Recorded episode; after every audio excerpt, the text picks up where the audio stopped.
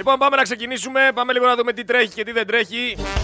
Θέλω να ξεκαθαρίσω σε όλες αυτές τις ξεκούμποτες ρόμπες οι οποίοι βγαίνουν και με κράζουν, βγαίνουν και λένε πράγματα για μένα. Ότι όχι είμαι σε αυτόνα, ότι όχι είμαι με εκείνον, ότι όχι είμαι με τον άλλον, ότι κάνω ό,τι κάνω με σκοπό και πάει λέγοντας. Ότι πραγματικά θέλω να ξέρουν όλοι αυτοί, πέρασα τις πιο σκοτεινές ώρες της ζωής μου μόνος μου. Επομένως, να με συγχωρέσουνε που συμπεριφέρομαι σαν να μην έχω ανάγκη κανέναν. Ό,τι θέλω να πω θα το πω και όποιος κάνει λάθη θα κατηγορείται για αυτά. Όπως τρώνετε έτσι θα κοιμάστε.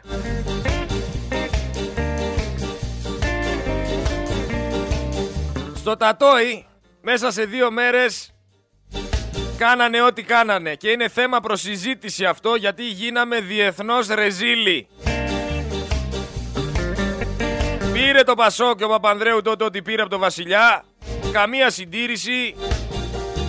Θυμηθήκανε τώρα μόλις συγχωρέθηκε ο άνθρωπος να πάνε να ανοίξουν δρόμους, να πάνε να κάνουν το ένα, πάνε να κάνουν το άλλο. Και πού βρήκανε τα λεφτά? Εγώ σας βάζω στοίχημα ότι τόσα χρόνια τα λεφτά που βάζανε υποτίθεται εκεί στην περιοχή δεν πηγαίναν στην περιοχή και πηγαίνανε σε τσέπες. Στοίχημα σας βάζω. Θα γίνει έρευνα σχετική. Δεν υπάρχει καμία περίπτωση, γιατί στην Ελλάδα δεν υπάρχει ανεξάρτητη δικαιοσύνη. Όταν σου λέει ότι τον αρχηγό του Αρείου Πάγου τον διορίζει ο Πρωθυπουργός, τι άλλο να συζητήσουμε? Ελλάδα 2023 όμως. Μια χώρα που το Υπουργείο Υγείας εγκαινιάζει εκκλησάκια σε νοσοκομεία την ώρα που δεν έχουν γιατρούς. Μια χώρα εθελόδουλων κουτοβασιλικών που κλαίνε για το βασιλιά αλλά δεν κλαίνε για το 6χρονο παιδάκι το οποίο συγχωρέθηκε μέσα σε ένα χαλασμένο ασθενοφόρο στο δρόμο για το Ρίο. Μια χώρα στην οποία έφηβοι βρίσκουν λόγο να μαζευτούν, να διαδηλώσουν στο κέντρο της Αθήνας υπέρ του τράφικερ Άντρεου Τάτε, αλλά δεν βρίσκουν λόγους να διαδηλώσουν για ένα καλύτερο αύριο, για το μέλλον τους. Ό,τι τους πλασάρει το διαδίκτυο. Ανεξέλεγκτη και η κατάσταση με το διαδίκτυο απέναντι στην καλλιέργεια μυαλών νεολαίας στην Ελλάδα. Ό,τι μαθαίνουν, το μαθαίνουν από το TikTok, από το Facebook, από το Instagram, από το YouTube. Το κράτος, η κοινωνία θα διδάξει τίποτα σε αυτά τα παιδιά? Ή έχει χαθεί ολοκληρωτικά η ταυτότητα? Ή έχουν χαθεί όλα τα ήθη και τα έθιμα? Ή έχουμε γίνει απλά αριθμοί, απλά καταναλωτές? Πού είναι η πνευματικότητα? Πού είναι ο ρομαντισμός? Πού είναι ο ρεαλισμός? Η σοβαρή αντίληψη των πραγμάτων? Πλέον τα μυαλά είναι υποκινούμενα. Δέχονται μία προπαγάνδα, μία πλήση εγκεφάλου και λειτουργούν ανάλογα.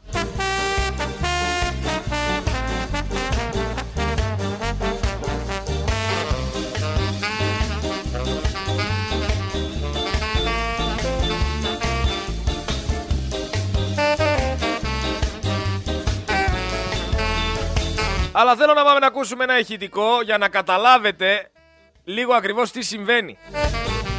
Ακούστε λίγο αυτό το ηχητικό και θα το σχολιάσουμε παρέα. Θέλω να σας πω κιόλας ότι δεν είμαι μόνος στο στούντιο σήμερα. Έχω και παρέα η οποία έχει πολύ ισχυρές απόψεις, με τον οποίο σίγουρα θα παλώσουμε στην πορεία. Πάμε να ακούσουμε λίγο το ηχητικό μας. Θέλουμε μέσα από την καρδιά μας να σας πούμε ότι έχετε πάντα μια φιλόξενη εκπομπή. Αν θέλετε εδώ να σας φιλοξενούμε. Ευχαριστώ. Για ό,τι θέλετε. Ευχαριστώ πολύ. Απλά ήθελα λίγο να πω, παιδιά, γιατί εμένα αυτό με καίει, ότι η Πρόεδρος μίλησε για μια δίκαιη δίκη. Εγώ παρακαλάω να είναι έτσι, αλλά πώς μπορεί να είναι δίκαιη από τη στιγμή που λείπει η αστυνομία και το λιμενικό από αυτή τη δίκη? Και το λιμενικό αθωώθηκε τέλος πάντων από μόνο του. Έτσι. Δηλαδή έγινε μια δίκη μεταξύ τους και αθωωθήκανε. Το καταγράφουμε. Να πούμε ότι μιλάνε για το μάτι, έτσι, τότε που κάηκαν πόσοι άνθρωποι εκεί πέρα. Τρομερό, εμένα... Κυρία μου, το καταγράφει. Ναι, και οι αναβαθμίσεις που έκανε ο Πρωθυπουργός στους κατηγορούμενους. Έπρεπε να τους βγάλει σε διαθεσιμότητα, να γίνει η δίκη, να αποδειχθεί αν φταίγαν ή όχι και μετά ας έκανε ό,τι ήθελε. Όχι να κατηγορούνται για αυτά τα εγκλήματα και να τους κάνει αρχηγούς. Αυτό είναι απαράδεκτο. Εμένα μάλιστα αυτό με τρελαίνει. Λοιπόν, αυτή είναι μια μάνα η οποία έχασε στα χέρια της τον γιο της. Και βγαίνει, δεν το περίμενε φυσικά αυτή η φιλόξενη εκπομπή της τηλεόρασης ότι θα πει τέτοια πράγματα. Βγαίνει και σου λέει αυτοαθωώθηκαν. Δεν υπήρχε στη δίκη ούτε η αστυνομία ούτε το λιμενικό να καταθέσει το τι ακριβώς συνέβη. Επίσης σου λέει ότι άνθρωποι οι οποίοι είναι υπεύθυνοι για όλο αυτό που έγινε κανονικά δεν θα έπρεπε να αναβαθμίζονται. Θα έπρεπε να περνάνε εδέ. Αθωώθηκαν, πήρανε και αύξηση και όλα καλά. Αυτή όμως έχασε το γιο της εξαιτίας τους. Αυτοί έπρεπε να είχαν οργανώσει την κατάσταση ώστε να μην καεί ο Κοσμάκης. Και επίσης γιατί στη δίκη δεν είναι το λιμενικό και η αστυνομία, δεν το καταλαβαίνω. Έτσι λειτουργεί όμως η κατάσταση.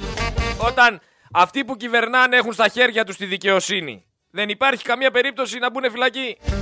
Είναι όλοι αθώοι.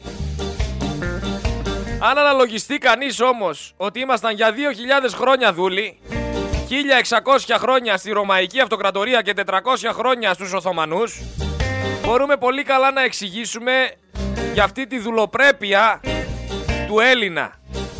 Έχει συνηθίσει ο άνθρωπος.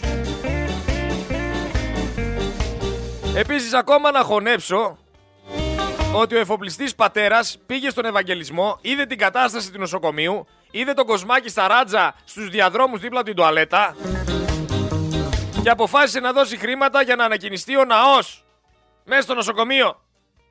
Δεν το χωράει το μυαλό μου. Ρε, και ανέπτυξε λίγο εκεί πέρα τις καταστάσεις, μπας και μπορέσουν να χωράνε περισσότεροι άνθρωποι, μπας και πάρουμε κάνα μηχάνημα και εξελιχθούμε, μπας και δεν περιμένουμε 8 και 10 ώρες στην ουρά για να μπούμε να κάνουμε δύο οράματα. Και μετά το εκκλησάκι. Μετά έρχεται και το εκκλησάκι. Άμα δείτε πού έζησε ο Άγιος Αντώνιος, θα καταλάβετε ότι δεν υπάρχει λόγος για υπερπολιτελή εκκλησίες με χρυσά πολυέλαια και πάει λέγοντας. Μέσα σε μια σπηλιά με μια εικόνα και ένα ξύλο εκεί, η πίστη δεν έχει να κάνει με το πόσο χρήμα έχει πέσει στην εκκλησία. Αλλού χρειάζεται αυτό το χρήμα, βρε πατέρα. Αλλά έτσι είναι η κατάσταση. Δεν πρέπει να λέμε πολλά γιατί κάποιοι φοβούνται. Και ο κόσμος ο ίδιος φοβάται να μιλήσει, διότι υπάρχουν τακτικές μαφίας. Αν πεις πολλά, εμένα με ρωτάνε στον δρόμο, με πετυχαίνουν και με ρωτάνε, σας ξαναλέω, πότε θα βρεθώ στον πάτο του βυθού με τσιμέντο στα πόδια. Με αυτά που λέω. Καταλάβετε τώρα πώς σκέφτεται ο Έλληνας. Πώς αυτός ο άνθρωπος μετά να βγει να πει πράγματα. Τόσους πολλούς που βγάζω στη φόρα δεν θα ξέρουμε και ποιος με έστειλε στον πάτο. Ο καθένας θα λέει τα δικά του. Τι να κάνουμε, έχουμε μπλέξει με λαδέμπορες. Η Ελλάδα όμως δεν είναι ούτε ο Παρθενώνας, ούτε ο ελληνικός ήλιος, ούτε η θάλασσα, ούτε τα νησιά της. Στην προκειμένη φάση, γιατί εγώ ονειρεύομαι μια Ελλάδα που θα αναδεικνύει όλα αυτά όσα περιέγραψα. Η Ελλάδα του σήμερα είναι ο εισαγγελέας Ντογιάκος, με 6 ασφαλίτες να παρακολουθούν 2 φορές το Trainspotting στον κινηματογράφο Όπερα το 1996 για να μπορούν σήμερα να αποφασίσουν αν θα απαγορευτεί η προώθηση των ναρκωτικών.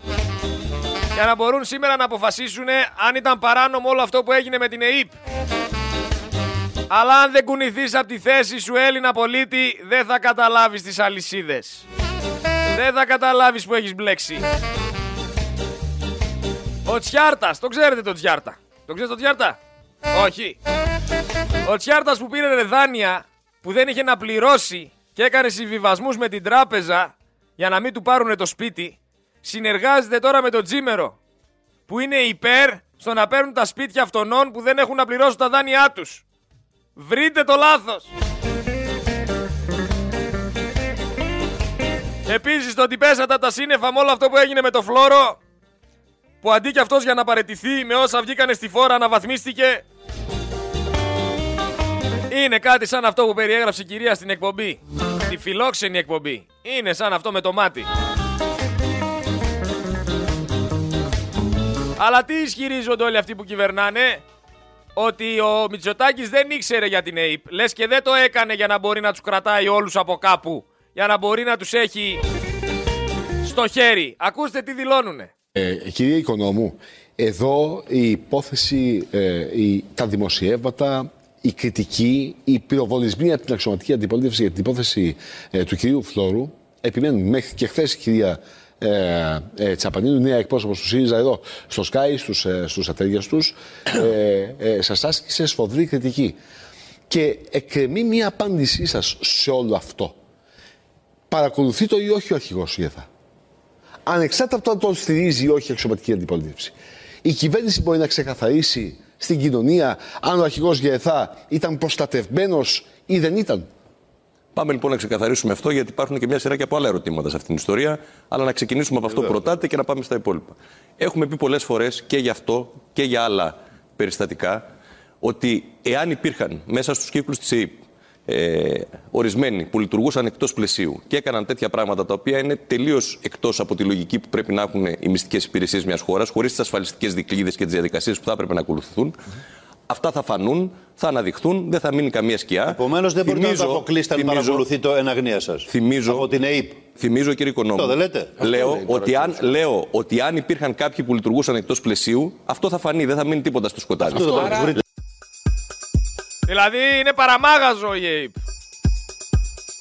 Έκανε κάποιος εκεί πέρα παρακολουθήσεις και ο Πρωθυπουργός δεν το ήξερε. Άρα μας λες ότι δεν είχε γνώση, ότι είναι άχρηστος, ότι δεν μπορεί να διαχειριστεί τις καταστάσεις. Μπρος γκρεμός και πίσω ρέμα. Επίσης, επειδή συζητιέται πολύ και το θέμα του Κασιδιάρη με το κόμμα που έφτιαξε και ότι πάει να τον απαγορέψει να μπει στη Βουλή και όλα αυτά, άμα ήθελε να τον τελειώσει ο Μητσοτάκης τον Κασιδιάρη, θα του είχε απαγορέψει να έχει κινητό και να μιλάει μέσα στη φυλακή. Διότι στη φυλακή απαγορεύεται το κινητό. Άσχετα με το τι ισχύει εδώ στην Ελλάδα. Άμα ήθελε θα μπορούσε να επιβληθεί αλλιώς. Μην τρώτε παπά. Υπάρχουν προβλεπόμενες πειθαρχικές ποινές. Αλλά βλέπετε έχουν προτεραιότητα τα πόμολα, τις απευθείας αναθέσεις. Έχουν προτεραιότητα άλλα πράγματα. Αλλά μην πέφτετε στην παγίδα. Όλο αυτό είναι ένα πολιτικό τρίκ. Υποτίθεται δεν θα τον αφήσει να μπει στη Βουλή και κάπως έτσι μετατρέπει τον Κασιδιάρη σε ήρωα. Το μετατρέπει σε ήρωα γιατί? Γιατί τον συμφέρει ο πατριώτης να εκπροσωπείται από έναν αούγκανο. Δεν τον συμφέρει ο πατριώτης να εκπροσωπείται από έναν άνθρωπο ο οποίος είναι κόσμιος, ευγενικός.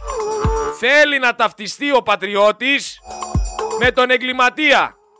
Θέλει να σηκώνει ο Έλληνας πολίτης ελληνικής σημαία και να του λένε «Να ο φασίστας». Δεν το κάνει εσκεμμένα όλο αυτό το παιχνίδι ο Μητσοτάκη. Δεν το κάνει μη εσκεμμένα. Το κάνει εσκεμμένα για να μπορέσει να πραγματοποιήσει αυτή τη σκέψη του. Σου λέει «Θα βγω να πω ότι το απαγορεύω να μπει στη Βουλή». Όλοι θα τρέξουν να πούνε ότι «Α, γι' αυτό τον απαγορεύει γιατί είναι το σωστό, να τον στηρίξουνε». Στην τελική θα τον αφήσω να κατέβει, να μπει στη Βουλή και να ταυτιστεί ο πατριώτης με το Χρυσαυγίτη. Και κάπως έτσι μηδενίζει όλους εσάς τους πατριώτες. Σας μηδενίζει. Γιατί από πατριώτες ευγενικούς ανθρώπους με ήθη, έθιμα και αρχές, σας κάνει νταΐδες, σας κάνει αούγκανους και σας ταυτίζει με ένα στερεότυπο, με ένα καλούπι. Αλλά πού να το καταλάβετε. Πέφτετε στην παγίδα. Δεν βλέπετε μπροστά σας που πατάτε. Σύμφωνα με τον πρόεδρο της ΓΕΣΕΕ, παρατηρήθηκε αύξηση στα προϊόντα που μπήκαν στο καλάθι του νοικοκυριού κατά 70%. Είναι μια εκρηκτική αύξηση στα προϊόντα και αφαιρέθηκαν πάρα πολλά προϊόντα από αυτό το γνωστό καλάθι. Χορτάσατε αριστεία ή θέλετε κι άλλοι? Θέλετε κι άλλοι?